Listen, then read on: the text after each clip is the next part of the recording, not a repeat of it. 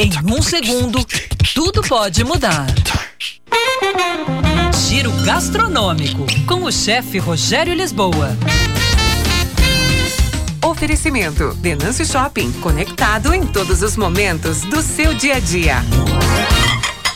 Olá, pessoal. Vou falar um pouco de temperos hoje. Temperar um prato é um exercício de tempo. O que eu quero dizer com isso? Você vai testando, aprimorando, conhecendo com o tempo cada aroma e sabor que aquela erva ou especiaria vai emprestar aos seus pratos.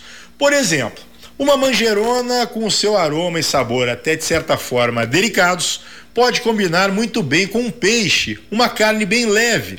Por outro lado, se você colocar neste mesmo filé de peixe um punhado de tomilho, existe uma grande possibilidade dele roubar a cena para si. É um cara de personalidade, gosta de aparecer esse danado. Acostume-se a sentir o aroma de cada tempero, conheça o seu sabor Pesquise com que cada erva ou especiaria combinam. Qual ingrediente fica melhor com cada uma delas?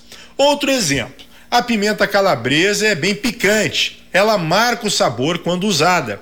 Com um pouquinho de azeite de oliva extra virgem e orégano, faz uma bela parceria com um queijinho para aperitivo.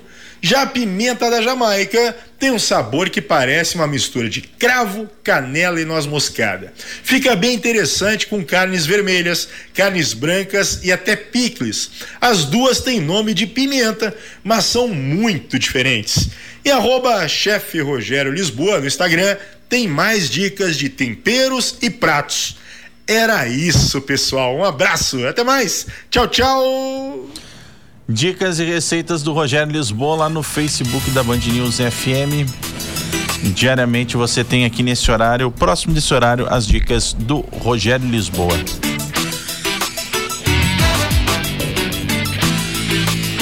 André Viana com destaque. Todas as 33 regiões administrativas do DF terão atendimento presencial para demandas relativas